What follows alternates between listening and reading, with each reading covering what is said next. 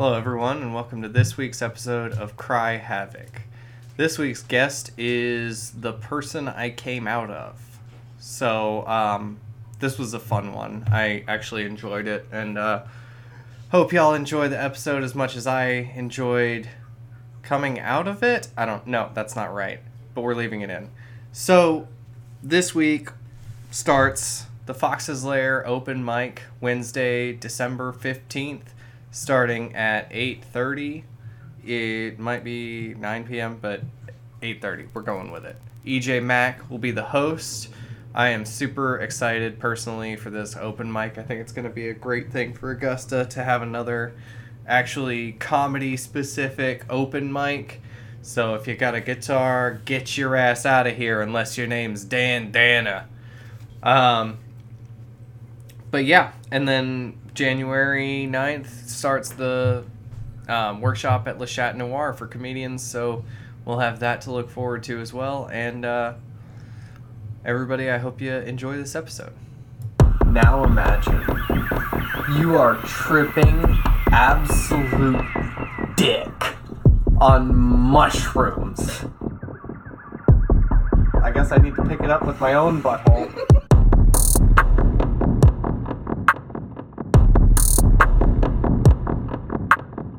It feels like a magic trick because some people it's happened.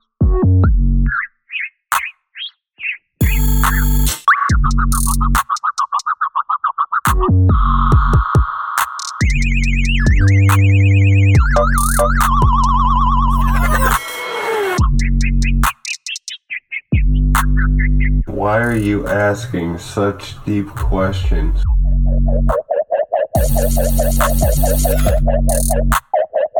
Chewing gets- on there, it's fine. all the attention on the podcast. have we you don't been have recording to No, just just now. Okay. Click. There we go. Take one. Um, I was gonna wait till Brittany was done chewing, but the conversation was getting too good. So Look, if they've if they've listened to the podcast, they know I'm either gonna be eating or laughing. yeah, or entering through a loud doorway, or Yeah. calling me, or some sort of. But I like. Um, I've had pretty much every podcast has had some natural background noise to it. Try and keep it casual. You've listened, right? Like at least Yeah. to a couple of them. Yeah, I haven't listened to all of them, but I've listened to. um Gosh, no, I can't. It starts with an R. She's Rhonda? Rhonda. Yes. I Yeah. listened to Rhonda's. I've listened to a couple of Brittany's. Obviously, I listened to Lillian's. I listened to. um trying to think of what other ones. I can't think of what other. I've listened to at least one more. This um, second episode that I just did with Evan, episode 22, I think it is, was. It's one of my favorites so far Yeah. that I've done. Yeah. it was good. And then, um, since I started doing the fake ads, I really enjoyed The fake putting- ads are funny. putting that in. Yeah. I like them. They're funny. and um, started uploading those to YouTube. Evan is working on making me a full on website because he's going to school for that right now. Oh, okay. So he's doing that for free as a school project thing. So that's cool. Like I said, I started putting my Instagram on the podcast, which is like just to. Because that's one thing I noticed when I was in Austin is how important Instagram or some kind of social media is. Mm-hmm. Because if I meet another comedian and they're like, oh yeah, this is my, you know, or if I see somebody on stage and they're like Instagram handle or, you know, look up their name on Instagram real quick and then hit follow and all of a sudden I know like when they're doing a thing or, Right. you know, what they're up to or if they've got a podcast or, And the people that they follow, if you follow them as well, sometimes people will just follow you back. Mhm. right, And you'll get more and more followers that way. right, yeah. Are Um, you on Twitter? No, that's the one, because like, He's doing it like on. one at a time, like because he's got he's Yeah. you're not very good at self promotion Well, I'm as far as terrible at social, social media. media. Yeah, I social media I can't goes. imagine having more of them. if Instagram didn't Mm. auto post to Facebook, like I probably wouldn't. You can stop it from doing that. No, I mean if it didn't do that, I Oh, would okay. that would suck Oh, okay. because I Mhm. would have to post on both, and I would. Ugh. You can auto post to I Twitter actually- from Yep. Instagram too. Okay, well I might do that then. Gotta get it all connected to the same email. Create one under the comedy email, and then um, Yep, keep it all together. start doing that. But like also Instagram, you can't exactly like plug a podcast link. You have to get like a screenshot and then put it and then put it in yeah. the description. And now I have to write a bio for a, or a caption for a picture. And I'm like, why can't I just? I like That's I one told him. I button. said, you need like an Instagram class. Like I'm like, yeah. I have a yoga chick. She did an Instagram growth growth video, and that's what I send everyone. Whoever needs like promotion stuff, I'm like, nah, look, this is like a perfect little synopsis of how to hack Instagram to get to get up there, like just to skyrocket.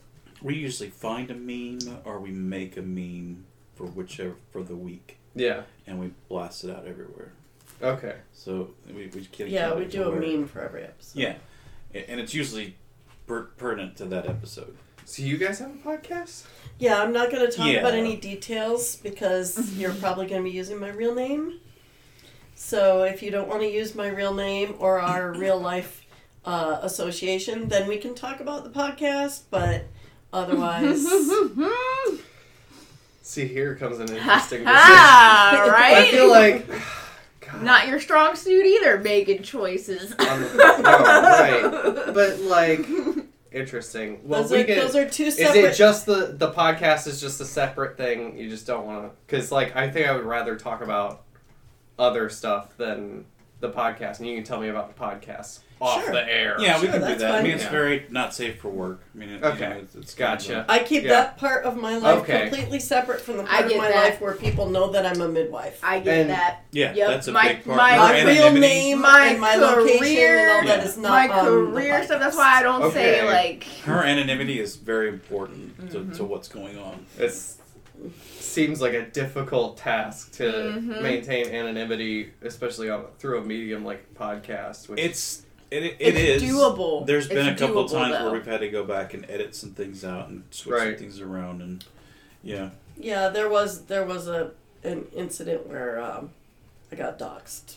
recently, but see, that's what I'm saying. fortunately I once you- found out I was told about it within hours and things were pulled, but that's we can That's what I told Brittany when um, there's been these fucking Facebook groups called like Women Wild and Out and stuff like that, and they it was basically just like a gossip group, and uh, for people in Augusta, and like there have been people that posted things on there about like their abusive boyfriends or something like that, and then people would take a screenshot of that and send it Like to the abusive blasted. Boyfriend, everywhere. And like Yep. Just I always say like if you don't want somebody to hear something Anonymous. if you if there's certain people you don't want to know something then probably don't put it on the internet at all but I mean Yeah. you know if you can more power to you I don't think that that incident didn't have anything to do with the podcast. No, That it wasn't No. was about a the separate podcast. incident Yeah. altogether with a, a different thing. But yeah, we we try to keep her as anonymous as possible. yeah But if we want to like use our like in real life relationship and my real name, then we'll just not talk Yeah. about that. well it'd be hard not to mention it Yeah, yeah, yeah. um so I think we'll just stick with just leaving that for sometime else um but it's good to talk about because we have started one also, and it's good to you can talk back and forth things. about Yeah. what works best for you and what you know what Right. what kind of works best for everybody. Yeah. So, well, we could like talk about like the process, right? Right. Not ever mention the name Yeah, or 'cause the we're at, content or Um, anything. we just Yep. hit 1,200 downloads. Sheesh. Nice. See? we Exactly. average what, Yep. 100 a Start week. to bounce up. Yeah, we're gonna, something- yeah, about a hundred a week. It's not. It's, we're still not crazy here. It's yeah, still but the crazy the thing is that some of the people that we've interviewed have people all over the country and Yeah. sometimes even all over the world that they know. Yeah. So when they put it out there, then Right. the people that they know That's listen. a that's a good Yeah. point. That's a good thing. Like like you talked about cross chain promotion effect, and things like yeah. that. Right. Yeah. Find somebody out there. I mean, find somebody in the industry that you have a contact with. We've got three people that we're putting together. We need to put together the outline because we've got two people in the Intergalactic Space Jew. industry, very big people in this Intergalactic Space Jew. industry that we are doing it. Uh, you're gonna have to. Yeah, I'm sorry about that. Well, we're, we have two. Dadgummit. We have two people in the industry. Do you edit these? I can't. Mhm. Yeah. I'm sorry. Please. I'm doing a note. I'm sorry, I completely forgot. But we have two people in a pretty big, um, that are pretty large manufacturers, pretty large very well known manufacturers. manufacturers. Yeah, that we're gonna tap into. Hell yeah. And a third is has a small shop in California, but he has a huge following on social media. Yeah, so please edit that. Sorry. please edit that Yeah, out. just mention edit as many times as possible, just to make the editing even more difficult. No, I'm gonna leave in all the parts where we talk about editing it out because I like that. I like that kind of shit. How much do you Um, edit? It only what necessary. Yep. It. I spend probably 30 minutes on editing, so for Yeah, we like don't- two hour episode. But she does a lot. Of, she does all of our editing. Yeah, I just go what in software are and you on? Audacity or? um, I use GarageBand. Oh yeah, that's right. You got all the Um, Apple stuff. That's yeah. probably nice as I use GarageBand. We've got two mics. We brought our um, mixer. we brought our mixer, which Cool. he bought without talking to me. Oh. it was a large expenditure. Okay. Um, so evidently that should be an end of the line mixer. Like, Yeah. All right. um, but hey, we've- you're already yep. there. You, yep. At We're least there you now. have it. Yeah. Um, we've got inputs for four mics. We Are only you- own two mics right now, but we've got Gotcha. inputs for four mics. We've got inputs for four headphones. We've got Bluetooth input. We've got um, phone input, so we can do like Phone calls. Zoom call, phone call inputs. It's got like four or five pages of eight buttons each for sound effects Dang, and Oh, soundboard. music and stuff like that. There's all these little tweaks that you can do to the sound, like That is to make cool. it sound, you know, Yeah. reduce de-esser to reduce those s's because my s's are really sharp. Okay. Um, and like taking the sharpness off your s's and like reducing, like it's called um, a fast attack sounds. You know, if you have dogs that bark in the neighborhood, it'll mute it out Nice. when it happens. Just the mixer does that? yeah. Yeah. Holy shit. If you have a sharp noise, it'll, it'll Yeah. deaden it. If you have uh, low level noises like an air conditioner or a fan that cuts on, there's a different setting that you It'll put it on, it and it'll just yeah. it'll just smooth that all out. Yeah.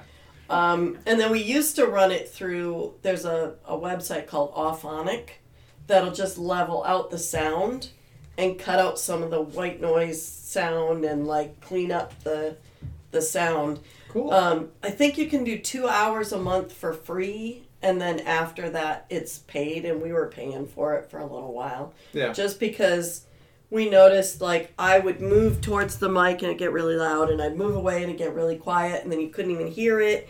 And then Yeah. he was a little more even, so we would just run it through Auphonic, and it would level it out. Huh.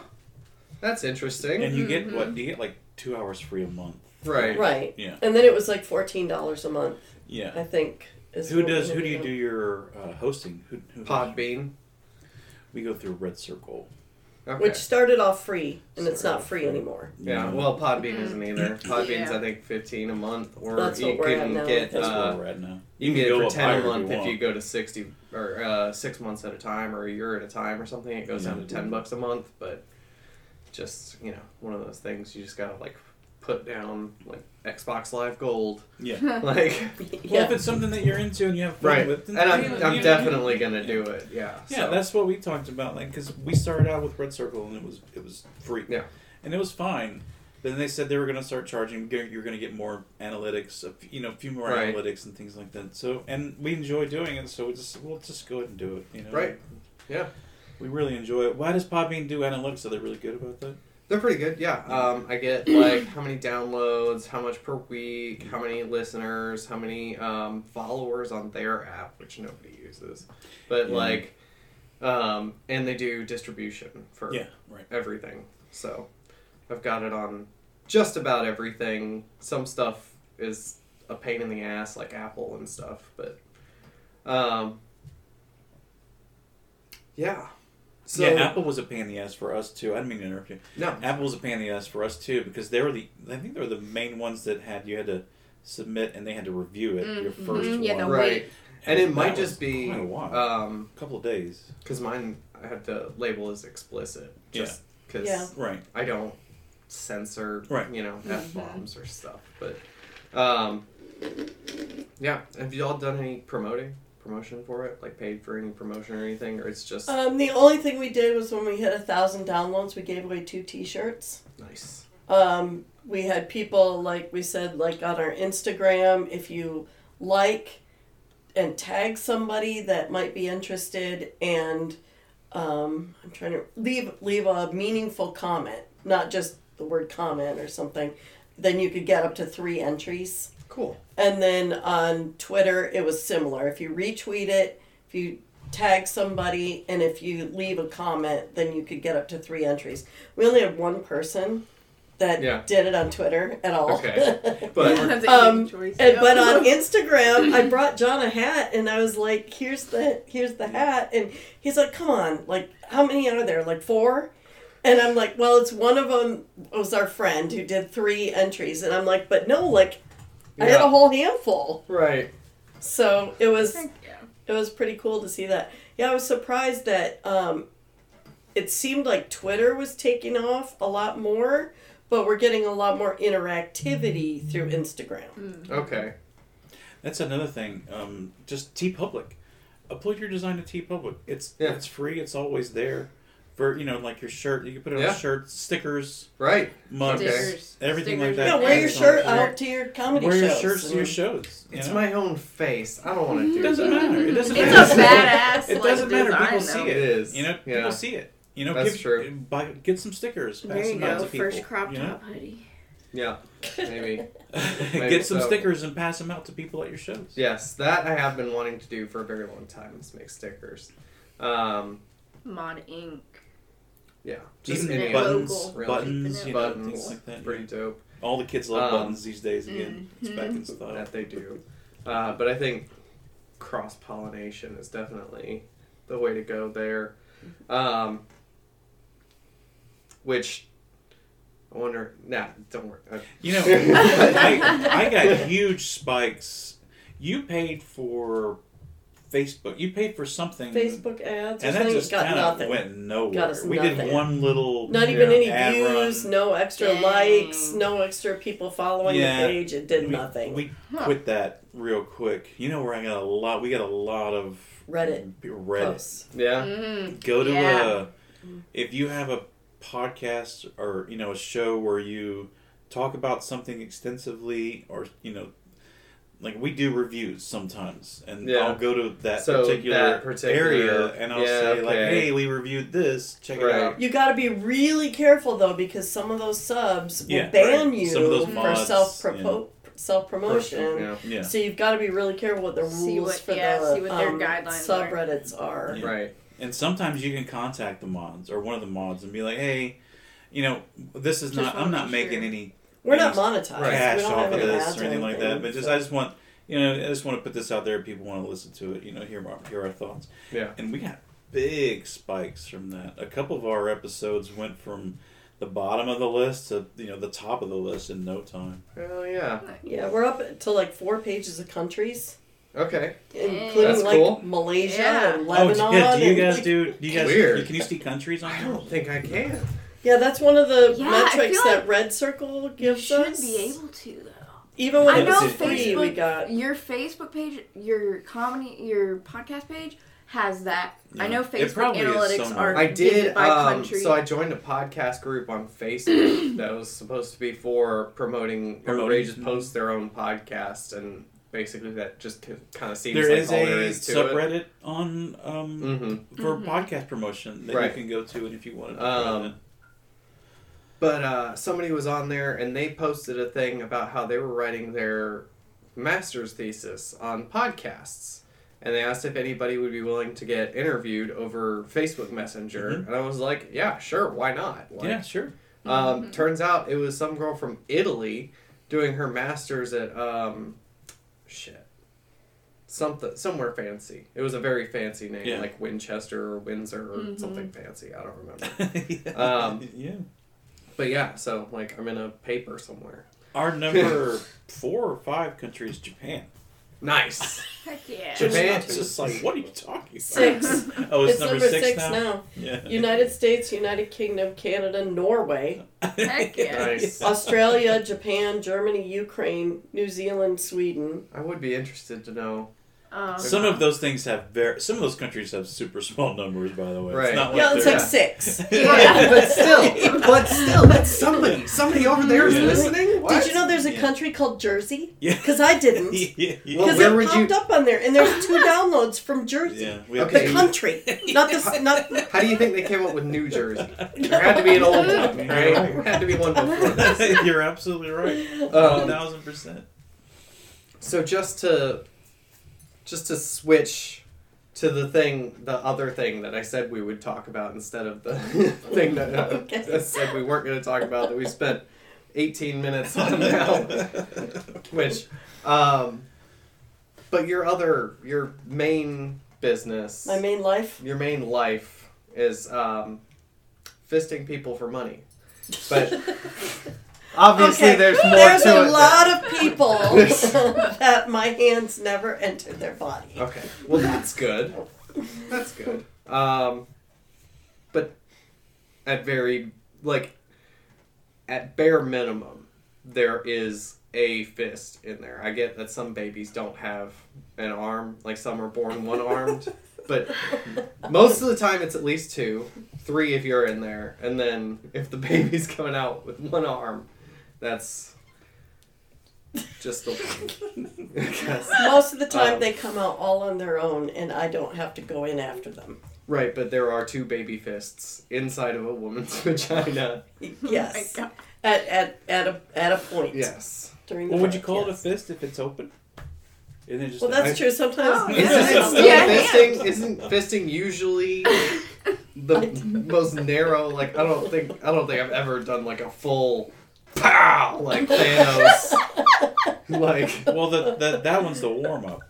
Yeah, exactly. I mean, the one you're talking about, the one with the, the four fingers and Yeah, you the- know, the- like the- like the open mouth, like the what is it? Uh, shadow puppets. Some kind of Yeah. That's or- like the speculum. yeah, the Demogorgon, but closed mouth. That's just, that's, that's just warm up though. Um, well, yeah, I guess if you're having a baby out of there, it's probably uh, it's probably big enough to just. just Well, I mean, John's fist is about the size of an average baby than- head. No, it's less. gotta than be 10 smaller than that. I don't know. it's been a long time since I've seen a newborn baby's skull, but I mean, the average baby is between like 12 and a half and 14 inches diameter. mm-hmm. Okay. Um, so like, and I know you've prob- you've definitely told me before, but for those the listeners, what got you into midwifery and is it was it just having the babies and then you're Well, like I love to tell this story because it started when I was really young that I was fascinated with pregnancy and pregnant women and and birth and babies and all of that stuff. I remember I was about 8 years old and one of grandma and grandpa's friends came over and she was like hugely pregnant and she was wearing a dress. Now when Mm-hmm. You're you know, hugely pregnant, Right. you're wearing a dress, it's just like hanging away from your body, you know. right And I remember they were standing out on the driveway talking, and I kept going and pretending to pick up rocks so I could try and look up her Oh dress to see what was going on up there. Like I wanted to know what was happening with this big belly. yeah You know, um, Grandma was never shy about showing me anatomy drawings in medical Right. books and Yeah. stuff. Like I knew, I knew the parts. I just didn't know how it all worked together. yeah And then, you know, when I had your brother and you and Lillian, like I just did what the doctors told me to do. Like I didn't consider that there would be another way to do things. Right. And when it was it was when um, Lillian was like a year old and I was having migraines and I needed to take this medication, so I contacted La Leche because she was still breastfeeding. Yeah. And I wanted to know That's about the Milk Club for you non-Spanish speakers. That's right. It's a it's a mother to mother peer support group for breastfeeding women. Is it called La Leche League? League. Yeah. Oh, Yes. Like the League of Extraordinary Boobies. It's Boobies. almost like a, like a soccer team. That's right. it's That's like a soccer division. yeah. That's right. Um, and so I contacted them to find out if this medication was going to be safe, and they invited me to a meeting, and I met my tribe. Yeah. Like that was that was the turning point for me. Yeah. was meeting these other women who not only like were wanting to breastfeed their babies but they also like homeschooled they home birthed Yeah. they enjoyed being around their children and it was Weird. gentle parenting and like attachment parenting stuff, baby wearing, you know, the the whole thing. And my mind was just like my mind was blown. Yeah. Like, you mean there's another way other than letting my baby cry and bang his head until he vomits to make him go to sleep? Well, that's what the book said. And there's another way besides beating the crap out of my kid when they don't do what I tell them to do? Look, you mean there's I something still bang my head against the wall till I vomit to go to sleep. Are you kidding me? so um, the all of my I, I became a leader pretty quickly which they uh, have an accreditation process to accredit leaders who are really just like moderators facilitators but they're also volunteers and they can go to people's homes and help them with breastfeeding problems and stuff and um, i think it was about a year process Yeah. to get my um, accreditation, and I did that. And my co-leaders had all had home births, Yeah. and Or jelly. having grown up in a home where you know my dad was a surgeon and my mom was a medical malpractice attorney the idea of going and seeing this hippie chick to have my baby at home was not Right. real Kosher. I, I wasn't Yep. quite there yet so i decided i was going to see a midwife in the hospital Mhm. and have a hospital birth with a midwife and my dad said well that's okay but you know some people do this at home and i said oh i would never do that Yeah. Oh, yeah. i was three months pregnant with christy at the time Uh-huh. and i said oh i would never do that well six months later Oh boy, I know where this one's going. so we started taking childbirth classes, and our teacher had had two home births already, and she was about to have her third. And she did have her baby during the course of our class series. And so when we took like a week off because she had her baby, when we came back, there she was with her new baby, and she'd had the baby at home. And the more I learned about the unnecessary things that they do in the hospital Right. and how the things that they do in the hospital actually lead to complications and more unnecessary things, Yeah. The Had- more intrigued I got. Had the thought not occurred to you before the um, before the La Leche League and the birth classes? Had the thought not occurred to you of like what did people do thousands of years before medical or Never like what did to me. people do even just fifty years ago? I mean, I had Just- heard the stories of like of your great grandma Yeah. talking about having her babies. Yeah. And There were blizzards sometimes. pretty much and you just had to stay well, in when the your house great and get grandma had her baby, she went into the hospital. They knocked her out. Oof. She woke up like a day later, and she got to see the baby maybe once or twice a day for a week, and then they sent her home. Yeah. like it was crazy. Mad Men style. It was crazy, and even grandma, like grandpa was the first dad that was allowed in the delivery room at the hospital That's because he was because he was a medical resident. Oh, was he working was a resident at that resident same then. hospital or? Yeah, okay, he was okay. a resident there, which is still in training. Right. Mhm. But that's the only reason he was allowed in. He was the first f- father of a baby that was allowed in the delivery room at that Wow. hospital when I was born. great. Yikes. And that was still in the days of spinal anesthesia, drag the baby out with forceps. Yikes. So, uh, yes, I was a Like, uh, forceps baby. Sylvester Stallone, That's right? right. That's yeah. right. Yeah, even in the '74, my father wasn't allowed in. I mean, it was Really? even- even- yeah, I mean, five or six years later, it's, it was still a thing. Which is insane that like it became a thing and now it's like not so much a thing anymore that quickly because it didn't start until probably like I don't know. If I had to guess I have no information on this but probably like late 1800s or something right? Because like 1700s is you know Revolutionary War.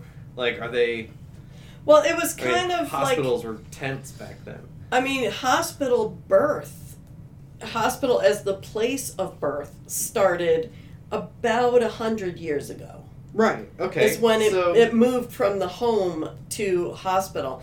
But even before then, like it was not common for men to be oh, yeah. in the delivery room, even when babies were born at home. It what was input women's do you work. have on this situation? right. It was women's work. You know, when you look back to like red tent times, men weren't allowed in there. Yeah, which I mean, you know, I I don't want to be there. You kidding me? I will be there to emotionally support, but not not. And I see the it. I see the whole gamut. Like I just right. last year had a client who the dad was like, "Nope, I'm taking the other kids and I'm out of here," and he left for the Okay. for the birth. And I've had other dads that are like in the birth pool, like she's pooping a log in his lap right as the baby's Yeah. coming out, and Oh, I you know, like he's catching the baby, and you know, I've I've got the whole gamut Yeah. of of dads as far as that goes, but. See, now that I'm thinking about it a little more, that it seems more my speed is sitting in the pool and being there. It's not sexual. Because right, no, I'm just saying, like, because I don't care.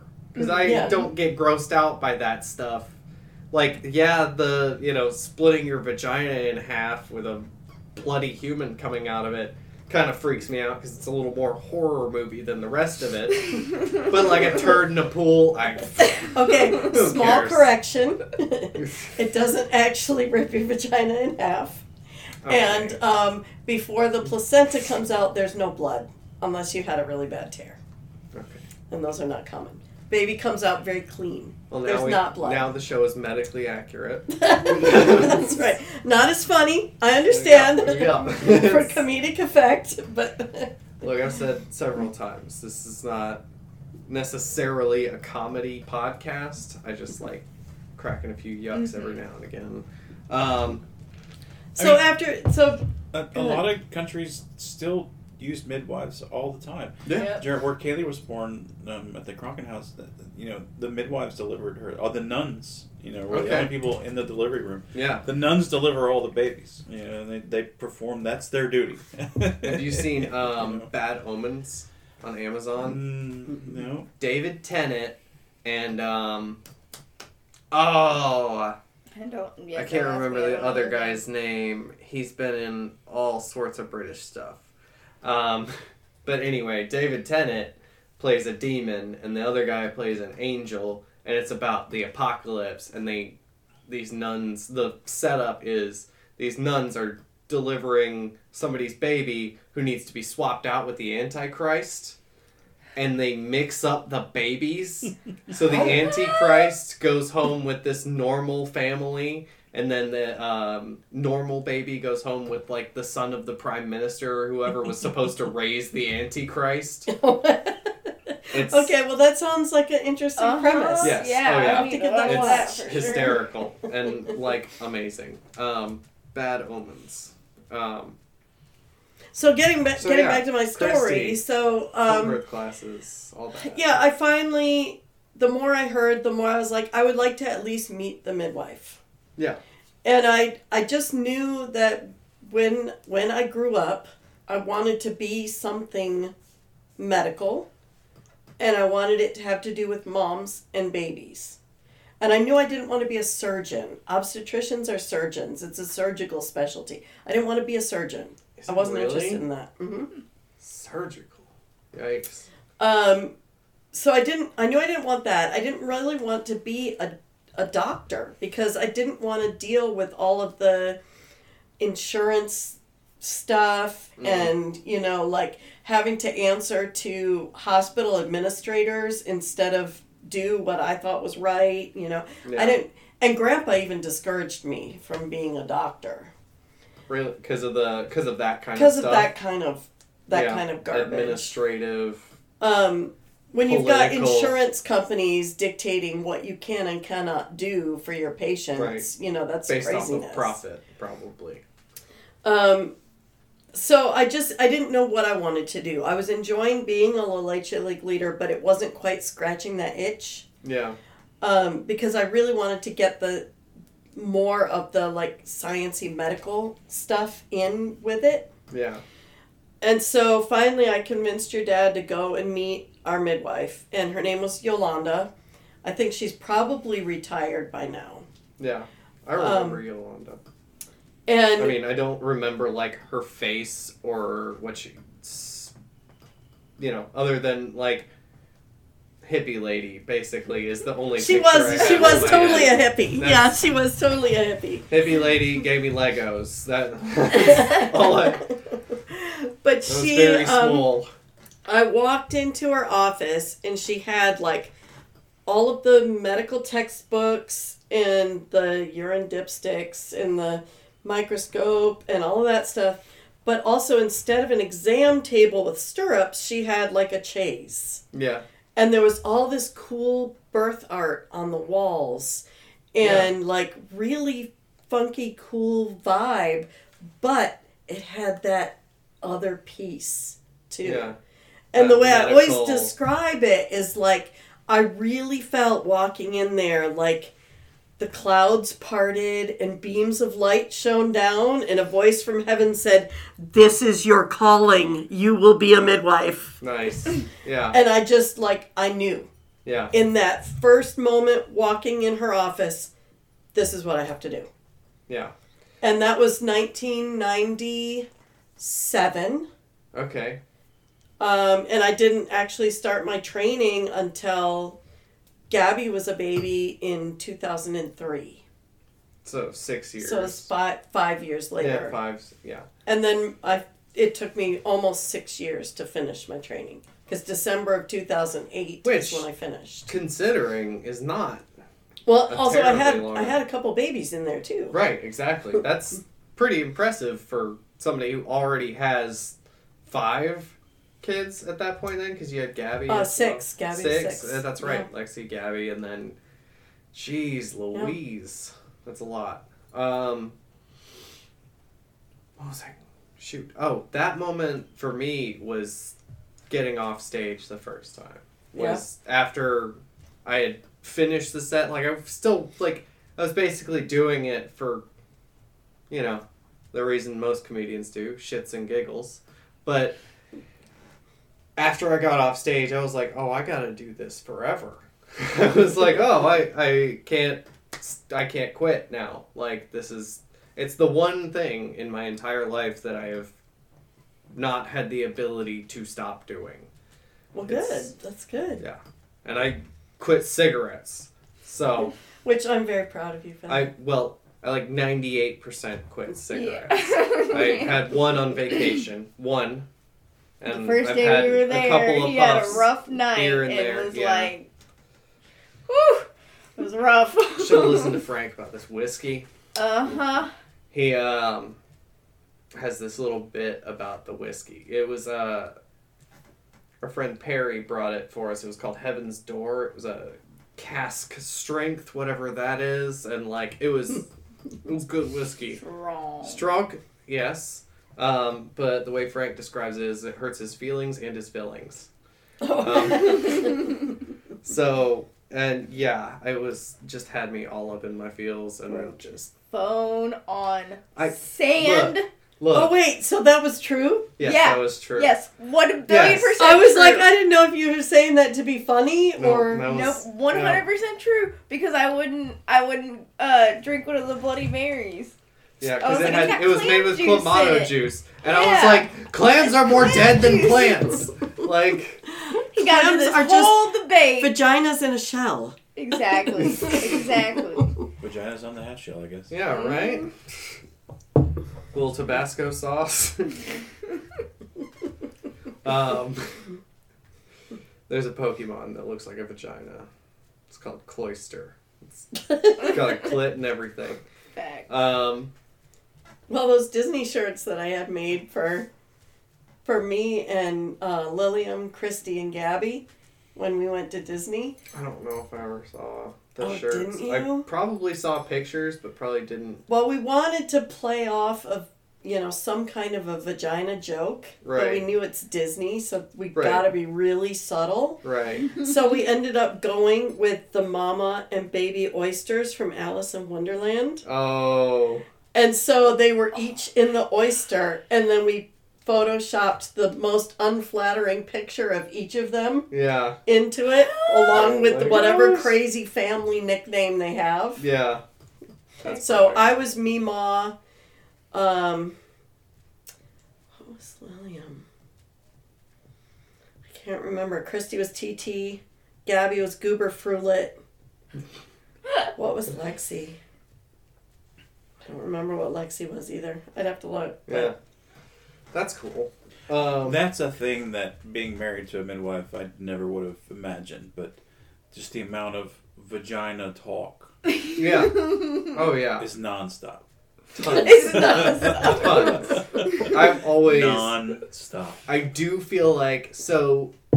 Couple things that I do feel like gave me an advantage Mhm. as both a comedian and just kind of a person in general is like I for sure needed to be homeschooled. I, I was not gonna Yeah. turn out this way in public school. Well, you also would not have sat in a chair, No. sat Never. still, That's what I'm and saying. paid attention Never. for eight hours a day No. for 12 years. It's not gonna happen. No, no way. Um, He used to lay upside down on the sofa Yeah. to read books. See, and now I do construction work while I listen to podcasts all day and get my education that way. Basically, like it's Yep. full on. Like I had a joke about how it's like a college education if it was the professors were like just Joe Rogan and other comedians. I forget what the there was, the bit was better than that, but anyway, um, and I've started re- listening to these other like comedy podcasts recently that I've found. There's one called "Take Your Shoes Off," which I've mentioned on here a hundred billion times. It's Just 'cause- definitely our favorite podcast. Yeah, it's our fa- it's Our favorite. the um, guy who does it, Rick Glassman. He always gets very into the super autistic details of comedy, which I love so much. He gets into like how he's putting things together and asks you know guests the Mhm. same thing, and then on top of that, the podcast itself is hilarious because he has this super sharp wit for like what to say next, he's and if he's extremely OCD. Yeah. Extremely OCD, which And, is like uh, why I relate so much because I'm like I know exactly why you're doing that. Like I know exactly what like little itch you're trying to scratch right there. Like And um, especially when he gets another like super talented comedian on there who's good at improv, like Andrew Santino, um, they just bat back and forth. It's like watching a comedy tem- tennis game. Like okay. it's really cool. I'll have to give it a listen. Um, I highly recommend the Andrew Watching it. Santino episode and watching, it. Yeah, he has it a lot of visual. Oh, he's got it. he's got cool visual elements too. Yeah, he he's does got a badass edits editor. and- yeah.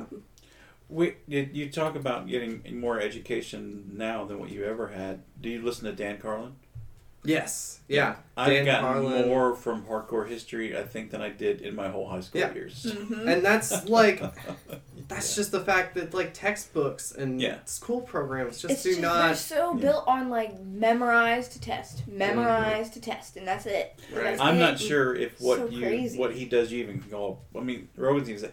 I don't even know if we can call it a podcast because he puts out an episode maybe every six months. Yeah, right. It's like and he does so much research into it, and and it'll probably and each episode is about four hours in length. Yeah, and it's right. you know, but he hmm. doesn't do it. And you know, multiple he, he's parts. it's edited, but he'll do it. He did one five part series, I believe, on World War One, from from like from from as the Navy says, from tip to butt.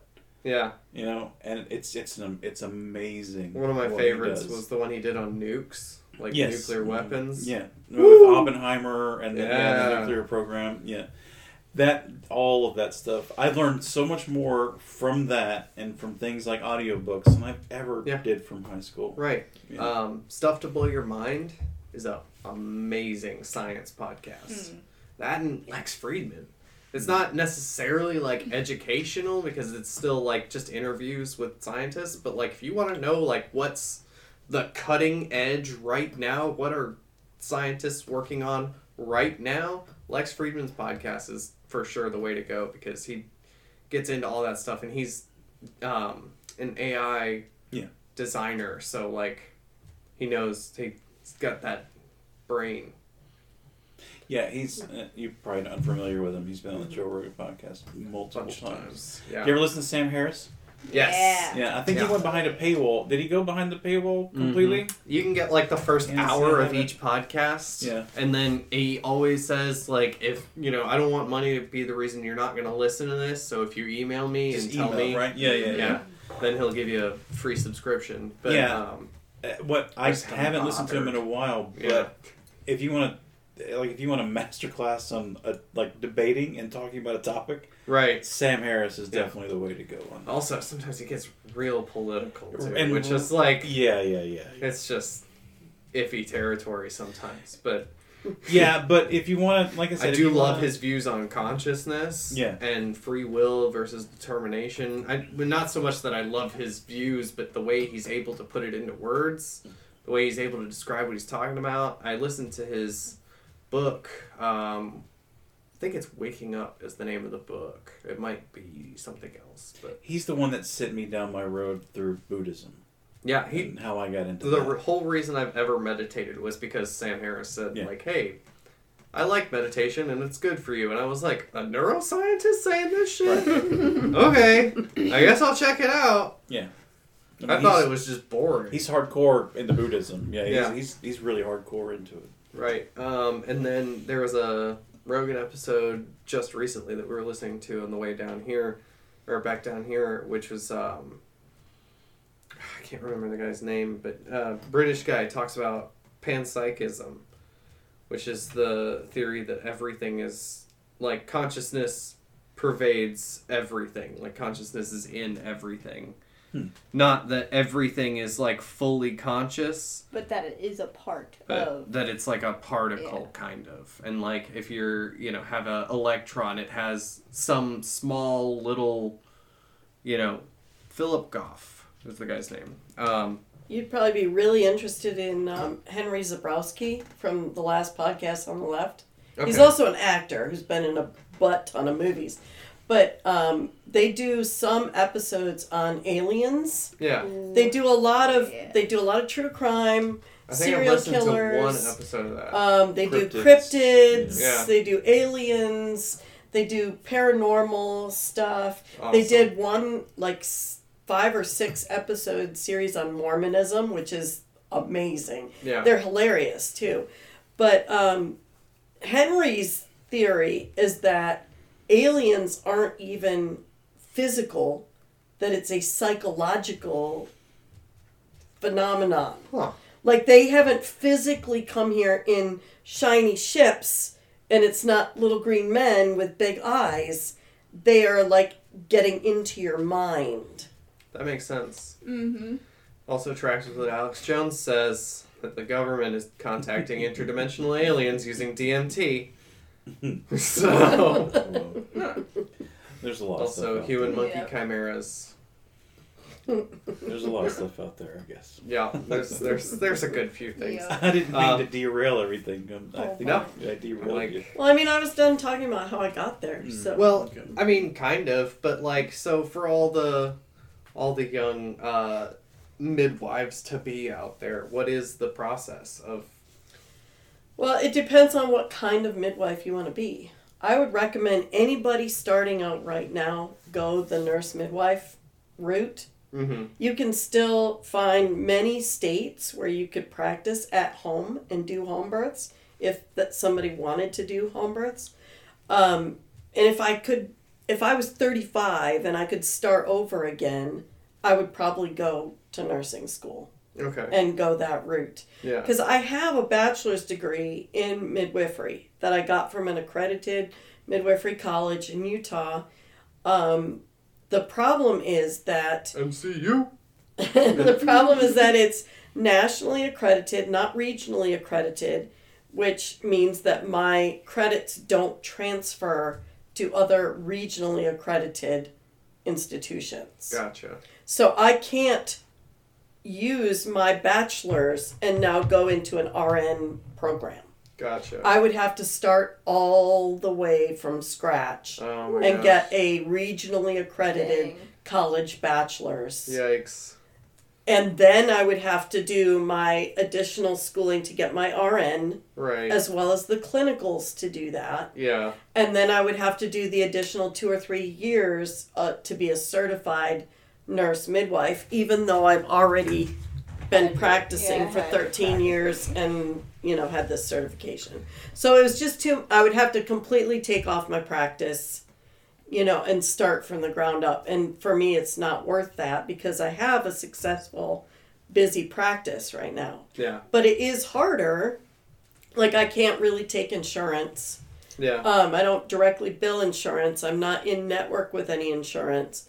Um, but I have had moms in South Carolina where the law mandates that any licensed provider has to be covered if you have maternity coverage. ah. So I can be covered at out of network rates. gotcha. Um, and I have had occasional clients get what's called a gap exception, meaning that there's no other provider like me in their area. And I was covered at in network rates for one of my recent clients. Nice. So they were able to get reimbursed, but otherwise it's cash pay. So there's that. There's um But obviously, there's demand. You know. oh I'm Mhm. ever since And the it's still- pandemic it's, It's, been still cheaper, crazy. right? Than a hospital. It again, it depends on your insurance, which a Yeah. lot of people I have nowadays don't even have insurance. Right. Exactly. And if they've got a deductible that's you know four thousand or more, then yeah, it's cheaper. Well, for sure, if you don't have insurance, it's cheaper, right? Oh yeah, absolutely. Yeah. So. And I give discounts for Medicaid. I give discounts for active duty military. I give discounts for early pay. I give discounts for cash pay. And I accept all kinds of barters. I've had some really cool barters lately. Yeah. Um, I recently got a whole uh, pig, a whole hog. Yeah. We Yeah. filled two Yeah. Freezers What are with you saying? with yeah, a, the a whole it was thing. like a show pig. It was loved and you know fed till it Yeah. was fat and you know so we've got this great natural pork that doesn't have additives and stuff in it. Um, we recently traded for a tactical shotgun. Yeah. Um, I've gotten furniture built for me. I've had work done on my cars. I've had house cleaning. Like Nice. You know, I've had Yeah. a lot of really good barters Well, too. What's that thing that you tell people whenever? Because I know you, I'm trying to lead you into it. When somebody asks you, that then say that they want to do this, and how do they go about doing it? You you always tell them Oh, if you can be happy doing anything else, don't do it. right. It's it's a hard life. Being a midwife. So especially especially solo practice. If I had two or three other midwives that were in this area and we could share a call, Yeah. it would be so doable. Right. But the way things are right now, there is no work life balance. Right. And is there even like there's probably not enough clientele for two people in the same exact area. Right now, there split. probably is since the since pandemic. Yeah. I've been turning four to seven people a week away. Yeah. A week. That's Yeah. wow. I Yeah. wouldn't want to be in a hospital Wow. right now. Exactly. Yeah. Yeah, I wouldn't want. Yeah, nope, I've been turning wanna a lot That's where all the people people away. with COVID are. Every single midwife in a, in a two hour radius or more is is absolutely slap full through July already. Yeah. but that's very taxing on Right. her. Oh yeah, Mhm. for because sure. you think we're not just talking. You know, a lot of people talk about it's just the midwife portion of it, but you It's think not, it's it's your nine whole months life. before that. right. Yep. Oh that yeah. she when she takes on someone's usually nine months, and like you can see the wear and tear it puts on you. you Right. know.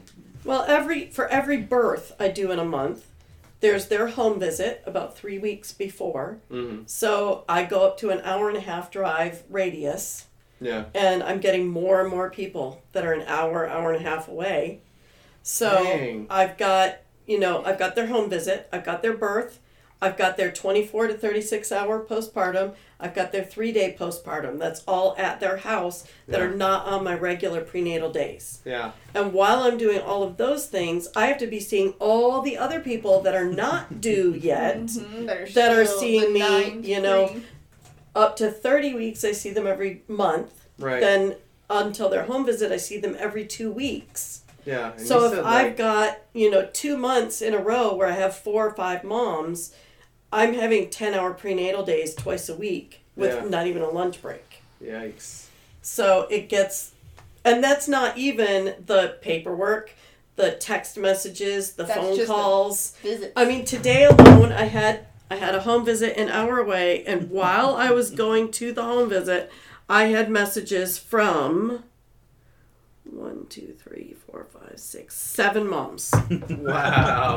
that I had to respond to yeah. with various, you know, various things, concerns or needs or whatever, you know, Like, and oh, so am I it's- supposed to have fentanyl when I'm pregnant? That kind of thing. no, like you know, It's an rashes. Yeah. yeast infections, you know, Yeah. stuff like that. It's an interesting lifestyle to come into yeah. late in the game. I'm about to say yeah, We've been especially married for for you. two years, and it was Yeah. so eye opening how much she does, and you know, and like the services she provides. Yeah, I was there for the ramp up, but it was not this crazy back Yeah. then. It's No, crazy. never been. Yeah. Yeah. Her practice was a little bit down when we first met, and we had tons of time to do things and hang out and play video games and things like Right. that. But it's now it, it's we might have one day a week where we can hang out and Yeah. Yeah. watch a movie. Mm-hmm. you know. But Yeah.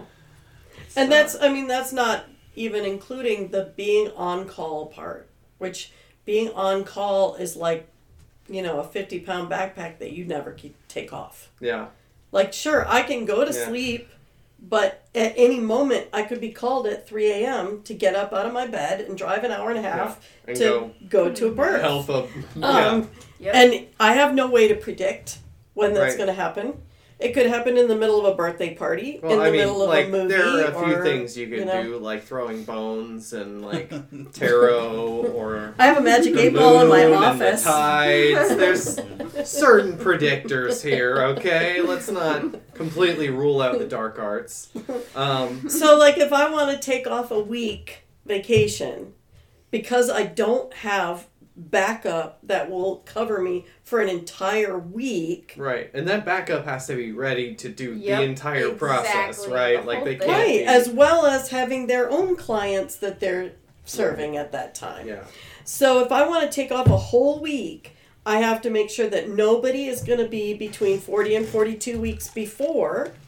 And I have to make sure that nobody's going to be after 37 weeks when I come back.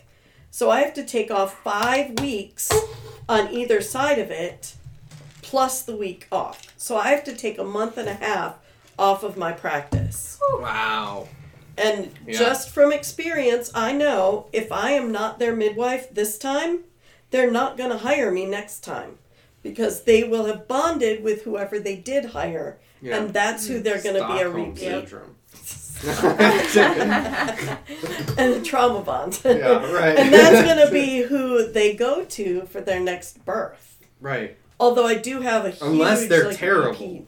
yeah, Well- unless they haven't Yeah, but I don't experience. refer people to terrible. exactly. Well, yeah. yeah. but I'm just saying, like, that's the only reason you wouldn't go with the same person a second time is if Right. they, you had a really bad experience.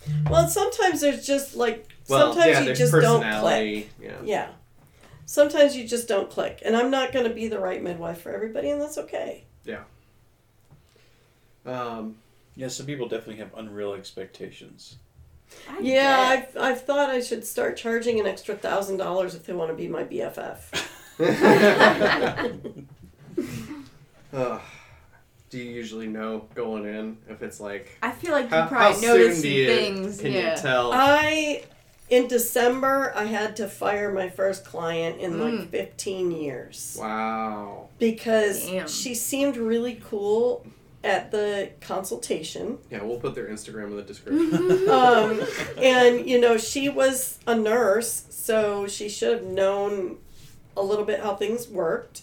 You know, and she'd had a home birth before, so she seemed like a great candidate. yeah. But I constantly heard, my last midwife didn't do that. My last midwife didn't do that. Oh. My last midwife didn't do that. Yeah. Um, and she started really pushing my boundaries and like, why do you have to listen to the baby every time? My last midwife didn't do that. Why do you, why do you have to take my vital signs every time? My last midwife didn't do that. And I'm like, This is the weirdest Yeah. stuff to be asking. I'm like, Uh-huh. well, this why is are you making of sure my baby's alive? yeah, that's yeah. I'm about to say that This is is standard of care. Every single. and and it came up to a point where like I was like, okay, now we're at every two weeks, and she's like, oh, I already made my appointment for four weeks from now. I'm like, well, but we like to keep a little closer eye in the third trimester. That's when you know you're more likely to hit problems with blood sugar, blood pressure, you know, fetal movement. We want to like be monitoring more carefully in the third trimester. Again, standard of care. Yeah. And she was like, Well, I tried to make an appointment for that Friday, but you're not working that day. And I'm like, Okay, but how about the Tuesday before or the Tuesday after? Right. And she's like, I wanted to spend some time with my friends. And she burst into tears and said, Why are you making me do this? And I was like, Okay, Yeah. we're done. Yeah. This is it. Yeah. Because no matter what I do, She's not gonna be happy. you're not going to Yep. be happy. She's not gonna be happy. And she's the type that there would be like she would buy the domain badmidwife.com, you know, and to write her story mm-hmm. about me or something. So Probably already has. Well, We'll put a link to that website right here in the description. it's not me. No, Whoever no. it is, it's not me. I'm sure. but that's and I mean and obviously I'm sure you leave a whole bunch of leeway for just people being emotional because it's Mm-hmm. a Oh, yeah, hormone yeah. roller Oh, coaster yeah. of a lifetime. But Oh, like yeah, even but- then on top of that. And I mean, that was just a little sampling. There was right, more. Yeah. Oh, Exactly. I don't doubt it. there was a lot more. Yeah. Um I don't know what I was gonna say. She had a. We have just gotten together and we went out of town for a weekend to a convention and at a, I think eleven o'clock at night you got a text from this person saying. That, oh uh, yeah, yeah, yeah. she- John and I were up in the mountains. I was not on call for anyone. But it, did you want to tell the story? it Uh, was ten o'clock at night. yeah, it was like ten o'clock at night. We were on the first day of the convention and she gets a text saying that her ring is stuck on her finger Oh and what what should she do? yeah. And so I was like, well, you know, have you tried dish Strength, soap? Have you tried water, yeah. Windex? Like, Frisco. um, have you tried like running it under really cold water and ice? Let your fingers shrink and and so finally I sent her a YouTube video of this like string trick to like get a ring Yeah, off, you oof. know. And I didn't think any more about it. yeah. And um, she canceled her next appointment. And so I I like reached out to her. I was like, "Hey, is everything okay?" And she's like, "Yeah, um, I don't think this is going to work out. Um, I really thought it was going to be different." And I was like, "Okay, well, what Yeah. What were happened? you unsatisfied with?" And she was like, "Well, when I, when I called you about my my ring being stuck, she was like, my my whole hand and my arm was swollen, and I could have had preeclampsia, and you didn't check on me." And I was like, "You had a stuck finger. You had Mhm. a stuck ring on your finger. Right. You didn't That's pretty have." standard, right? You didn't have. Of course, it's gonna swell. Yeah. Like Yeah. you didn't have preeclampsia. I knew you didn't have preeclampsia because you didn't have the symptoms of preeclampsia. Right. But she felt like I didn't care enough about her Oh To my goodness. follow up or Oh my god. Yeah. I- Don't know. Yeah. and I was like, "Oh, okay. Yeah. I, I all right." Like It's- if I had if I had had any inkling that she could have had preeclampsia, I would have sent her in for labs. Right. but that was not This is the, The same concern. lady that was concerned that you were taking her baby's Different heartbeat lady. too many times. Different oh, lady. okay. No, Oh my God. I like, um, in that case she she just was like this is not going to work I was like Mhm. okay you're right You're right. Yeah. You're, you are sometimes correct. things just work out. Yeah. So I mean, sometimes there's people that I meet and they they become lifelong friends. Yeah. You know, Miss Heather. You know Miss Heather. Right. Um, she started as my client. Yeah. And then she and I became like really great friends. Then she assisted me. Then she was my student. I got her all the way to finished and certified, and then she moved away. Yeah. It do be like that though. Yeah. and now she's working at a birth center in Wisconsin. Nice. Nice. That's pretty cool. Are birth centers becoming more prevalent, or is it still Not just? really. We Yeah. still only have two in Georgia, one in Savannah and one in Atlanta. South Carolina has, I think, four still. Charleston, and then there's a couple in the upstate. Yeah. Um, but no, there's really not, at least not in this area. It really depends on the area. They're trying to get one into Augusta. Yeah, I've heard about that for like a couple years now. They've. But it's Like, so it's so hard to get and it off the road. hmm you know because especially with it being a town that has a medical college Oh Yeah. yeah. and has three hospitals that have maternity units Right. trying to convince people that it's needed Mm-hmm. is difficult and then finding willingness for the hospitals to work with them on transfers Especially stuff like the that college. is, Yep. is really hard which shockingly enough au is the best place for me to transport my people into Oh wow. Nice. Um, I do have one local OB that I have her personal cell phone number, nice. and so people that are seeing her, I can just text her and be like, "This is going on. You know, what do you think?" Or, "Hey, we're coming in." But if she's not on call, we don't even go to her hospital because Right. her partners are hot garbage okay. and Um, will not treat the moms as well as she will. Real quick, I think we're gonna take a quick break because I gotta take a mad shit right now. Uh, I. This episode of the podcast brought to you by Intergalactic Space Jews. My mom might be afraid to claim them as a sponsor, but not I, said the fly. I think that space Jews are probably going to be ruling our world one day, and we need to recognize their authority and power. You might know these as what would commonly be referred to as gray aliens, but the secret is they've been here the whole time. They were visiting us, and then they got shipped off into a space station by the Egyptian gods of old, and now have become some sort of weird gray alien thing with no noses. For more information on Space Jews, please contact your local Frank McCurry. And for any other details, please listen to the episode with Frank McCurry. He explains in full detail what these things are, where they came from, and how to get in touch with one so you can clap their cheeks. Thank you. Oh, Pee first. Yes, I know. we are back. What a crazy ad that was. How hilarious. Um, super clever and creative. Okay, so you were asking you were asking the process though, um, and I was saying what I re- recommended, not what I actually did. Oh, yeah. So- well, you said a little bit of what you did at Midwives I- College of Utah, and Um, yeah, and I've got I've got a student right now. She did a different academic program, and she's now at her point of what we call primary under supervision. So she takes the role of primary midwife, and I just supervise everything she does. Oh, that's cool. And if Okay. I have to like step in or tell her what to do, she doesn't get to count that one. mm, Because okay. she should be at the point now where To she can independently right. Do all do She- everything. She's just in that last part of the checklist She's saying, just in the "Yeah, last you got part. it." Yep. Yeah.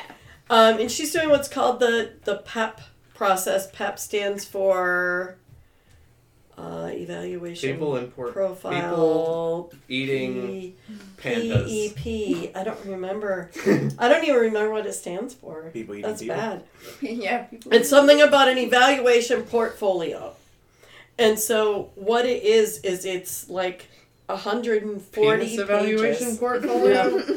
Perineum evaluation. That would be more. That would definitely Yeah. be more um, apt. Yeah, there's but no penis in this world. There is for like ten seconds. well, and sometimes the babies are boys. Oh, yeah, well, yeah. Sometimes the That's what babies we were have talking about earlier with the fists. that's true. Um, so uh, that is I I actually went through that when I did my training. I got my bachelor's degree after I already got my certification.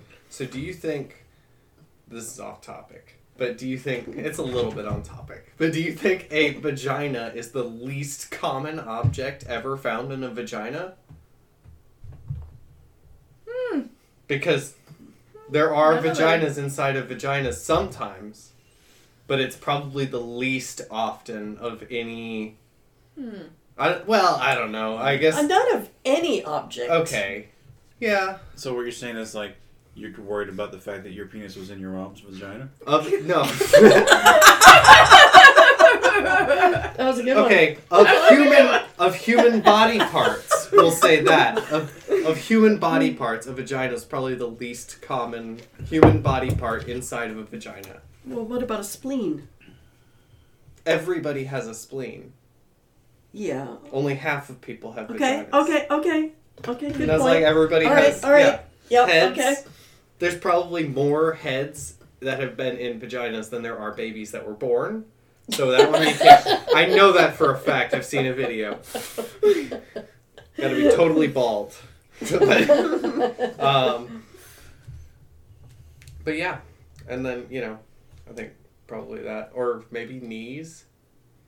But everybody But has two, Yeah, that's true. or most everybody has Yeah. two. Yeah, vaginas, the least common body part found in a vagina. Okay. Well, now that we have established that, Yes. Um, so, so the portfolio evaluation process is this huge stack of paperwork where you have um, try to think of how many pages of skills it's something like 40 pages of skills it's single spaced Yeah. lines Oh, Yikes. wow. of like every possible skill that she would need to do to be a, an entry level midwife and it goes everything from taking a basic history a basic health history all the way up to um, doing a full resuscitation suturing iv skills Wow. handling you know uh, handling the big rare complications Yeah. And so she's like- got two places for signatures on every single line of that. Wow. The first one, I have to date and initial the date that she achieved academic understanding of the skill. And then I have to date and initial the date she achieved mastery of Yeah. the skill. Okay. And so we, uh, I would say probably quarterly, we go through that list and do sign offs of stuff that she's Yeah. done at births that I rank up in Boy Scouts too. and then um, you have to when you start you have to do 10 observations and some of them have to be hospital births Okay. and then some of them have to be home births where you're just basically an observer watching everything And you could do that Um, with like whoever wanted to let you watch. right you can be a, a have to be doula like you don't have to have a somebody's client. preceptor for that Yeah. And then um, then you have to do 20 births as an assistant. Yeah. Where you have to sh- demonstrate increasing levels of skills. So my assistants start with setup, tear down, charting, taking out the trash, wiping up poop, keeping Yeah. the birth pool at temperature, you know, stuff like that. Right. All the way up to, you know, when their their last few, you know, assistant births, they should be working up to catching the baby, delivering the placenta, doing newborn exams, Yeah. you know, stuff like that. Um, and then they also have to have um, prenatal exams as an assistant, newborn exams as an assistant, postpartum exams as an assistant, and then they have to have their 20 births as a primary, and then they have to have their prenatals as a primary, their postpartums as a primary, their newborn exams as a primary. Yeah. Um, so theoretically, they could complete it after 50 births. Yeah. Nobody does that because they're not ready. Right. They're not ready after observing 10 and assisting at 20. They're not ready Yeah. to be completely on their own and How Going on long doing would you stuff. say from Start to finish. time of like that aha moment of this is what I want if you had like actually Back like back. went for it then and started the schooling and stuff to like having your own practice and doing five On a regular years basis. minimum. I'd say five years Minimum, minimum.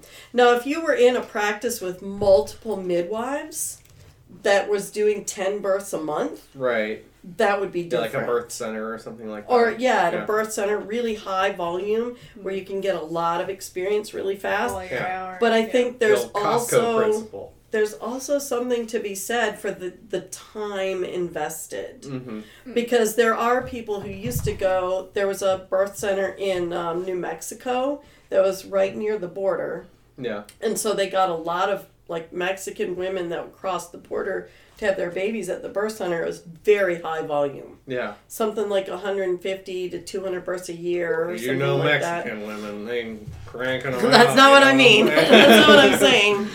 Um, but they people used to go there because it was so high volume, and they would go for three months and knock out their numbers yeah and say, "Okay, now I'm ready." No, you're not because you haven't Mhm. watched. You haven't been with these people for, For the whole- eight yeah. months yeah and then for the six weeks afterwards you haven't like seen somebody all the way through and right. even That's if not you're even doing an entire pregnancy. yeah exactly Yeah. so they they did revamp the process a few years ago and made it so that um like if you're going to count these people as your primary you have to have at least five prenatals with them Yeah. and it has to be mm-hmm. over at least There two go. Yep. trimesters okay. you cannot just Yeah. cram in five visits in the last month and say, okay, now I'm counting this. Somebody birth." will always try to game the system. Yep. Right. Get find a shortcut. Even for something- As like life and death. life and mm-hmm. death as Yeah, yeah. midwifery, you'd think they'd want to. Well, like I can understand this- thinking you're there already with stand-up comedy after you've been doing it for three months. I can understand that, but like, see, and that's where I'm kind of envious of the midwifery thing because there's a track. There's a there's a path in front of you that you can see that's been tread by other people a bunch of times. With stand-up comedy, it's like wandering in the woods. Whole bunch Everybody's wandering around different directions. Eventually, we're all going to get to the other side. Well, I mean, not all of us, obviously, but whoever is going to get to the other side, we'll we'll all end up in the same other side. But you know, we're all wandering different directions. Some of us get lost. Some people quit and go back.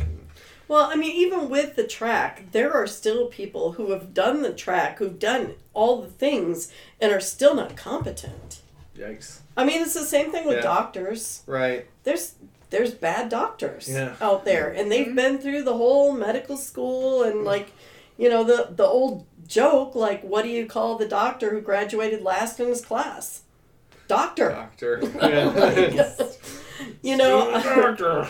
and so there are midwives who push the envelope and who do stupid, risky things, and then you know, Yeah. babies die, Right. and so that's not cool. Yeah.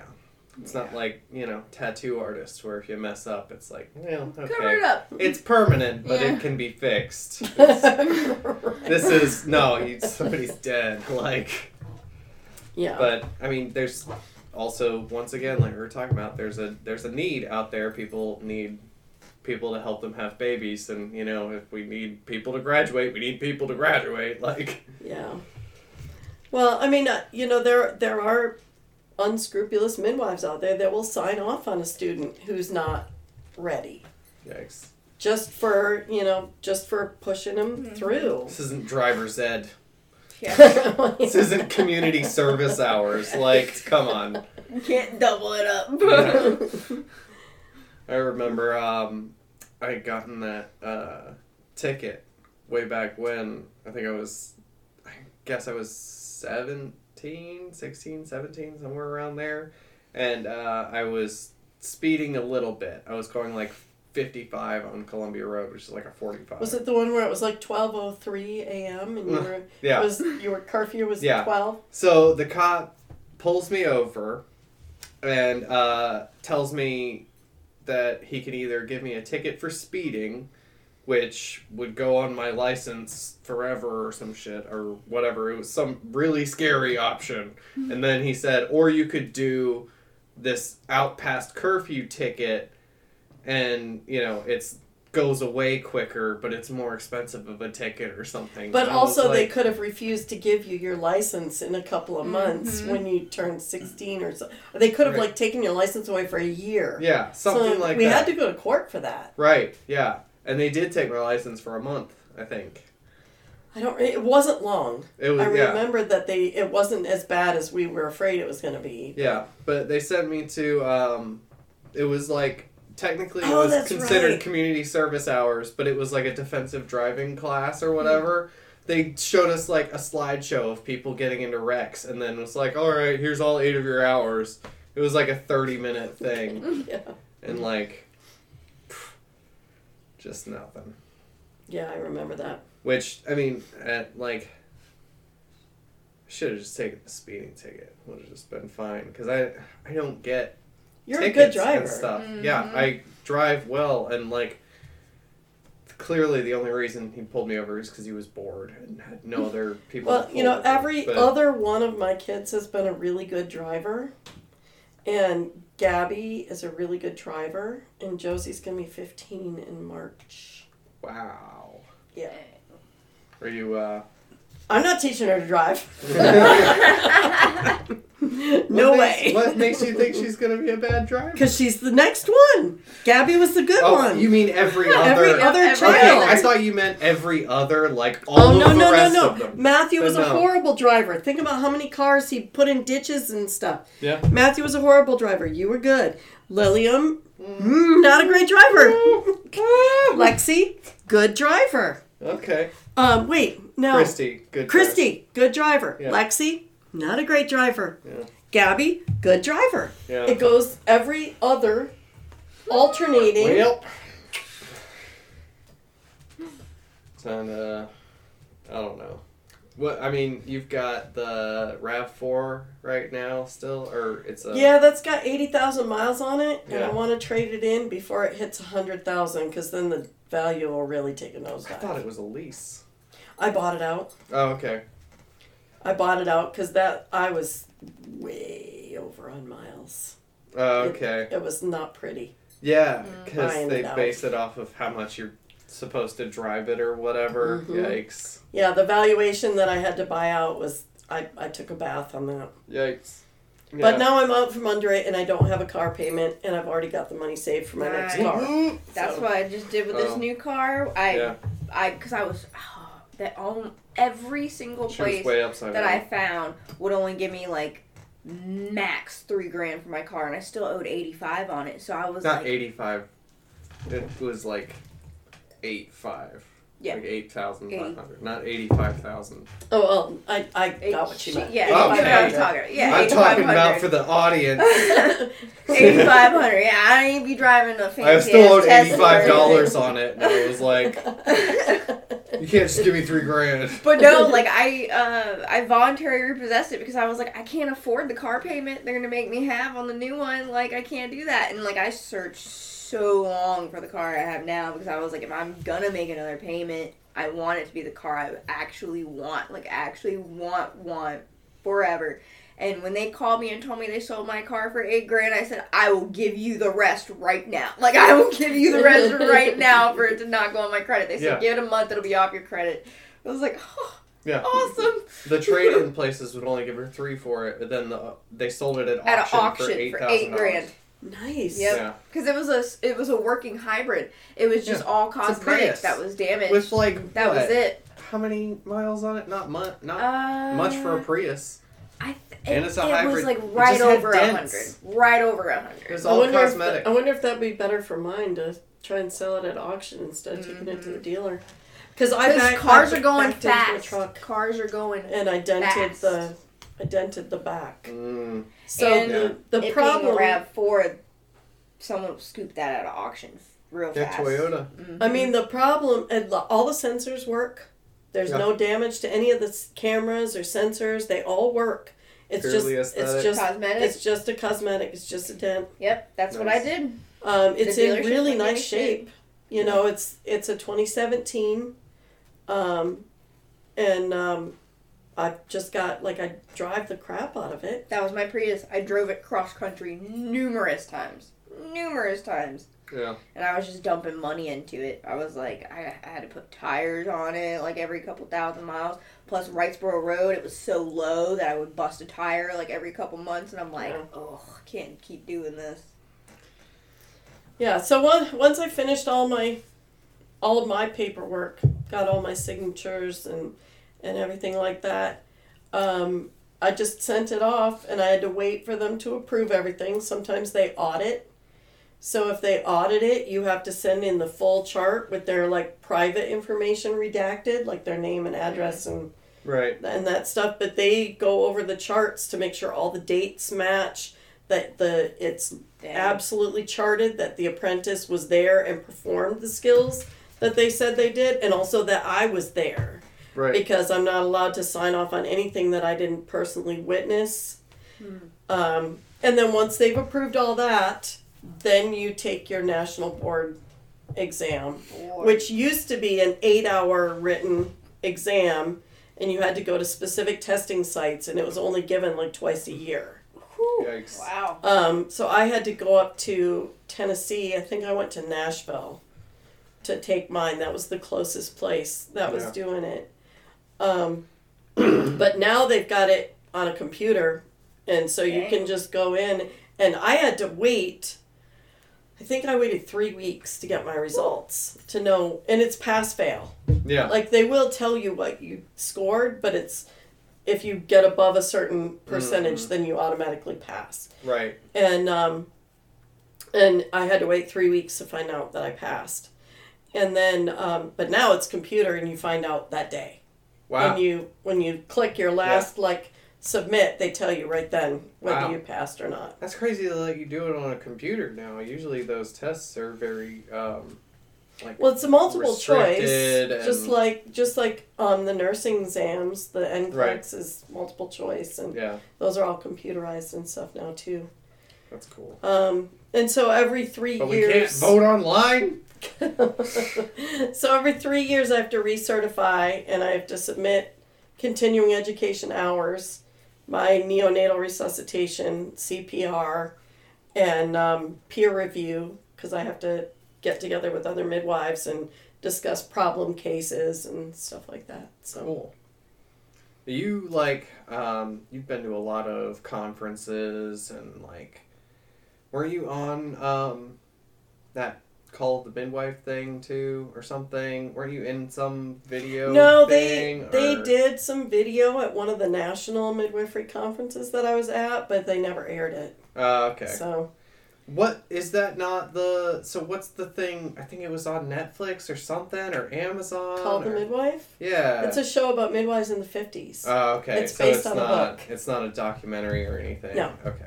That's No, it is the most realistic show about birth I've ever seen. nice. But it's based on a book that was written called Called the Midwife that is a midwife's memoirs. Okay.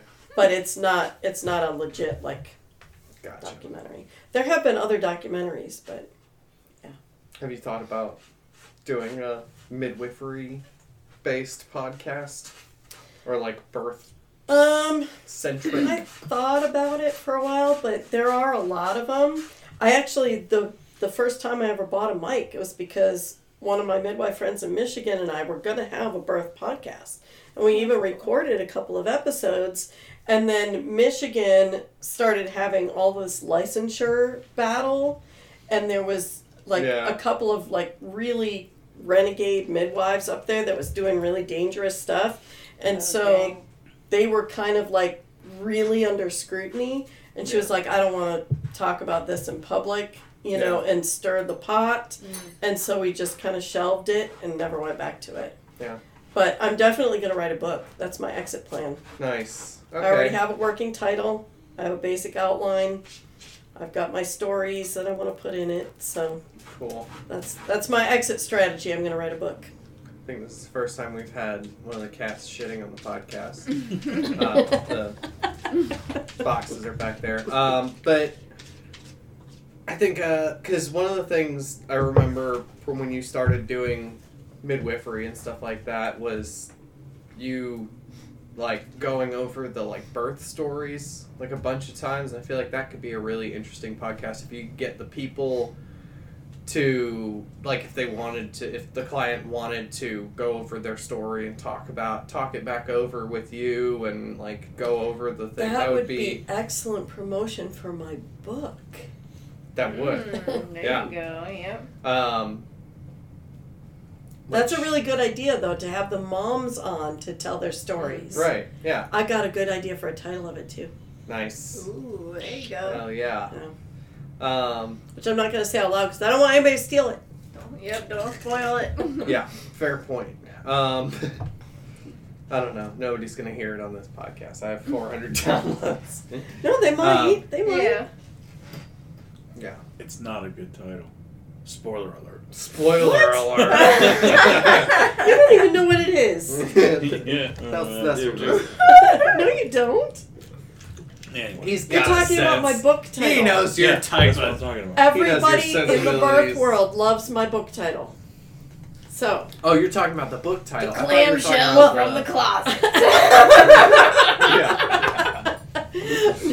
No, I have an, a different idea. I have a different title idea for the podcast, but Ah. but I mean, if I was going to use it to like lead up to my book, like here's a book that's going to be like kind of my podcast idea is telling these birth stories. Then my book is going to be birth stories. It would make sense to have them have the same name. Is it uh, birth stories to tell in the dark? No. no, it is not.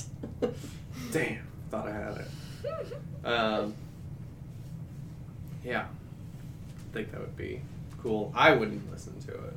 I had, I had plenty of that growing up. Basically, you should have just had a phone tap going back then, and you'd have it by now. You'd have That's true. everything you wanted. Um, but you did a blog for a while too, right? I did. I did do a blog for a while, and um, I got in trouble with my preceptor because the blog was supposed to be anonymous. Right, Like everybody was nicknamed in it, and um, but but like my we said at the beginning, right, every once in a while, And- and I was tell not- people you know. like I didn't. It, there was never this like, oh my god, she's such a bitch, blah blah blah. Right. it wasn't that it was telling true stories of some of the like she was abusive she was abusive to me Mm. it was horrible Oh, um, there was constant threats of i'm going to cut you loose if you don't do this i'm going to cut you loose why should you have it easier than i did you know i had to have these struggles so you should too um, you know I When had, I- uh, never any positive feedback yeah. And when I would say like, did I did I do okay? Do you think I did all right? She would go, I have no complaints. Wow. Um, The you Gordon know, Ramsay of midwives, everyone. But And I so had, it was uh, it was really rough, and I put some of those things in there. yeah. And then um, one of my apprentices that didn't make it very far, um, after she went behind my back and talked to a client about things that she and I had spoken about in confidence, Mm-hmm. um, I fired her, and she was very upset at Ah. being fired. And she went and told my preceptor about my Yikes. blog. Yikes. Yeah. Um, I had a lead electrician at one point who was a very similar way. I mean, he okay, so he wasn't as bad as you're describing, but he definitely was that type of like I had to suffer and learn this, so you have to suffer and learn this. And I'm like, why does it have to be suffering? Why can't we break the cycle and just like teach me a regular way of like I'm not the you know the lowly worm in the dirt that's gonna do all this stupid Right. stuff first, but like, and I you know on some level I do get like, you know you're the newbie you do the easy tedious stuff Right, you got to put in your time. put in mhm. your time, right? But Do at a work. certain point, like it got to the point where me and him were basically like at the same level. It's just we got we were allowed to work together all the time because we were so good at it. Mm-hmm. And then it was like, okay, well, it's your turn to get underneath the house. And he's like, oh no, the lead never gets under the house. And I'm like, okay, but we're both yeah. at the same point Yeah. here. Like I can do everything that you can do. It's not you're not special or better than me. We're basically the same age. I don't know what your problem is. And, Yeah. Um, but he did. He taught me everything I know, and he was he would give positive feedback. He would you know Mhm. actually teach me things, which was nice. So Well, I, I, you know, I feel like I do owe her a bit of a, a debt of gratitude because I would not be here if it wasn't for her. right. There was nobody else that was going to precept somebody from Augusta. Well, Because see- when I was doing my primaries, she had to drive here. She lived in Atlanta, two Yeah. hours away. And she had to drive here to supervise me with my Atlanta mm. client or my Augusta clients. Yeah. So she did do that. Right. And I'm very grateful that she did that. Yeah. But then at the end, you know, when we got close to the end, I was like, hey, I don't have, like, she didn't always come back for the postpartum visits. And so I got to the point where I was like, hey, I don't have enough postpartum signed off. Like, should I go to another midwife and do some postpartums with her? Yeah. And she's like, no, you don't have to do that. You're going to be fine. You're going to be fine. You're going to have enough. So I reached the point where I was done and I didn't have enough. Right.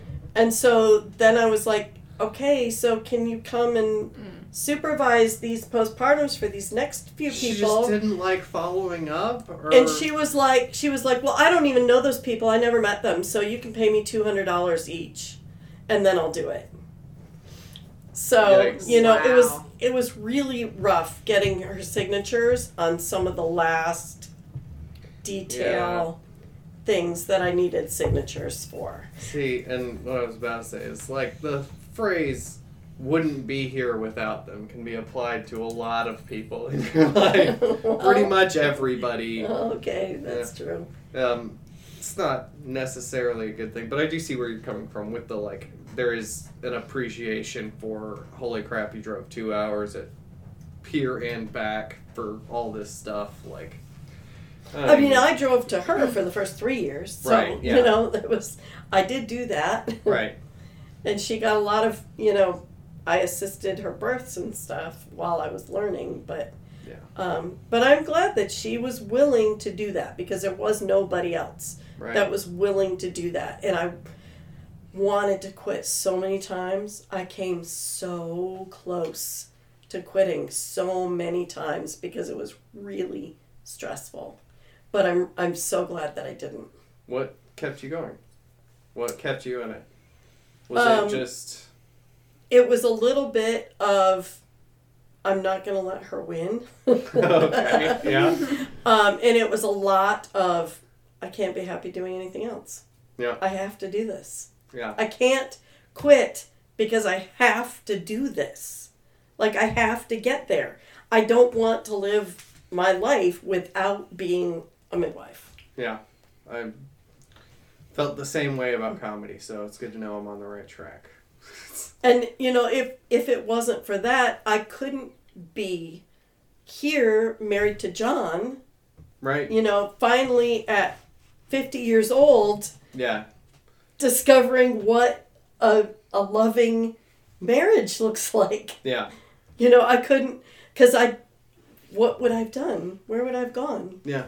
If I didn't to- have my own money, my own way to mm-hmm. earn Right. enough money to support myself. Yeah, and not only that, but doing something that you actually love doing. Doing something I Yeah, actually love doing. Instead of having to scramble to find some kind of job Right, to live And then hand to getting mouth. stuck there. And, yeah. and then yeah, which.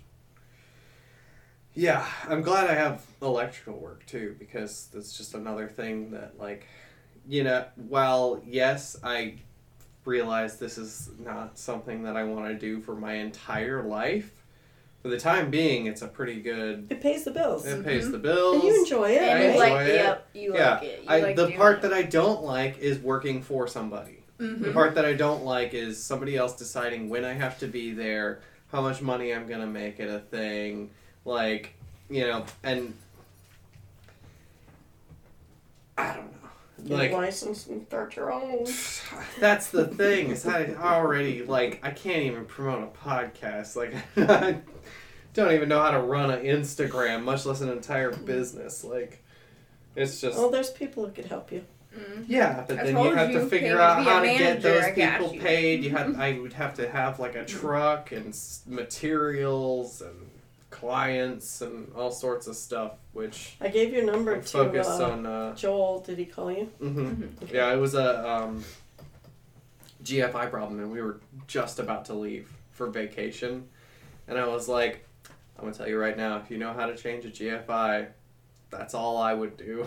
so he was telling me the problem, and I was like, "It's either you're not pushing the button hard enough, or the outlet's broken." So I try pushing it harder, and then because that's.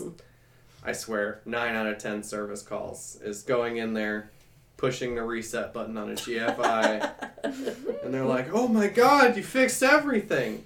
Yeah, I know I did. That's Well, I think you're ahead of the game because you realize that you, there's there's that's just that's not your primary love. That's just right, that's a means to an end. right. You know, what I mean, that's sustaining you until you can get ten thousand hours at this and become an expert at it.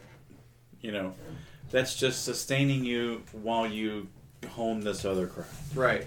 and you know that. So Yeah. you know, I mean, you, you I'm sure you enjoy it. I'm sure Yeah. you enjoy doing it, but it's not your not what you completely want to do. Yeah. You know, and you understand that. So keep plugging away at it. You know, get those ten thousand hours in and become an expert in, in, in comedy. Yeah, that I definitely have to do. Um, which I've been slacking this last week or so because just holidays and whatnot. But um, we've started this whole workshop group that we do on Wednesdays here. Yeah, yeah. And then um, we're gonna start Le Chat Noir is actually offering their stage for us to do a workshop there on Oh, okay. Sundays, and that's gonna be starting in January. And then I've been running the open mic at Joe's for almost over a year now, probably. Mhm. And then Definitely year um. I've been going out of town to Columbia doing their open mics. Nice. Went to Austin that time for a week. Yeah. did those, which like I followed all these people on Instagram, and it's like one of the most like it's that like seeing what your life could be like and being like super jealous of it but at the same time Knowing having that you wanna vision to shoot for helps kind of but then sometimes it's it's a very bipolar thing looking at somebody's Instagram and being like, God damn, I wish. But then, like, I don't know. Have you tried Atlanta? Have you thought about Atlanta? I have, and I actually I need to email the guy right now, or as soon as possible. it seems But like that's a um, huge market there. the Laughing Skull there does an open mic that you just gotta email the guy, and it's like the list is about a month out, so you get like an actual date and a spot on the oh, open so you don't mic. have to actually go and stand in Yeah. line or anything. Yep. Right, Oh, and cool. they have two open mics a week at the uh, Laughing Skull, and then they're sold out open mics, Mhm. which is just unheard of that somebody would even pay to get into an open mic in the first place. And then on top of that, they're sold out with regular audience tickets. Most of the time, an open mic Wow. is attended by two types of people people that are there to perform at the open mic and people that had no idea there was an open mic about to happen i get up on that stage at joe's and be like hey welcome everyone to thursday night open mic at joe's underground and the looks on the faces are like what is about to happen who oh my god yeah and then Well, you you, know, got to credit them for not doing enough promotion for that. on Well, their own. yeah, Did they do? Did that they too. do that on their own? They so um they promoted it the week before last. They for the first Started, time yeah. ever I saw the bar actually promote the open mic, which is just crazy to me because I like I messaged them about it a bunch of times. We've talked about it on here. Yeah. Um, but that's just another thing, like advertising, and I just like just don't have money for advertising anything right now. And like Well, that's why social media is free. Right, mm-hmm. And if you can get the right followers, yeah. and part of that is like when we started ours, I had a few people that I followed and I looked at who they were following and just spammed that follow button. And I probably got 50 or 60 follow backs just from that. Nice. Just Yeah. from people who are like, oh, what is this? Huh. Oh, Yeah. okay. Well, all Probably right. never listened to They two, probably- that's- two they probably haven't this. listened to it at all, But- but So they? See your but they, it, they're getting it up and then you know then people that follow them see that they follow oh, me Oh, you follow and this, huh? yeah What's and and so it it can build that way I will say that is one thing that really does pique my curiosity is when somebody follows me. I'm like, who are you? Yeah. Oh, you're you know trying to Yeah. Get me to buy your sex video, but um, or Yeah, there's- just get me to there's plenty of that on like twitter that are like message requests and yeah, Yeah. right. and it's like hey darling you know blah blah blah and i'm like no We Yeah. get a lot of emails also like, oh, we can boost your numbers on your podcast. Just give Yeah. us five hundred dollars. That, uh, Yeah. podcast promotion Facebook page is the same way. It's rife with people that are like, "I'll pr- post your link and I'll promote your podcast," and then you Yeah. comment on the thing, and they're like, they'll message you directly and be like, "Okay, it's this much money," and I'm like, "Okay, but who are you? right exactly Who are you?" What evidence do I have that you're actually going to do this, or Or that that you're any good at it? successful. Yeah, or any of this. Yeah. Nothing. You have no credentials whatsoever. All right, see ya. Or Like, they could be a thousand followers in India that are making up accounts and Right, they're yeah, just exactly, and that's the thousand other thing. followers overnight. you know? Oh yeah, yeah, yeah. I'm sure there's plenty, plenty, Yeah. plenty of that. Yeah. those just bot farms that just you know pump Yeah. out numbers left and right. Yeah. All right. Well, we're back on the podcast subject again, but uh, it is. We're almost at two hours, so something to wrap this up that you wanna get out there. Some kind of usually like some kind of message to like if you could tell everybody one thing Just Like a- any like a life like thing. a sentence, or, like a piece of life advice, like a Just a little blurb. like a yeah, something. I would have to say be true to yourself. That would be my thing. Like find that find that path. I mean, I've been telling you this that since you were a kid. I know. Find that thing that you absolutely love doing and find a way to make money doing it. Deep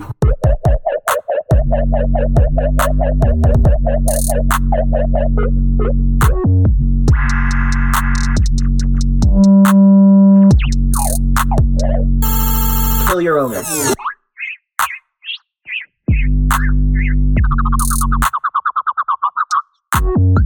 Yeah, but got it. if it was really that secret, you wouldn't have heard about it. Yeah.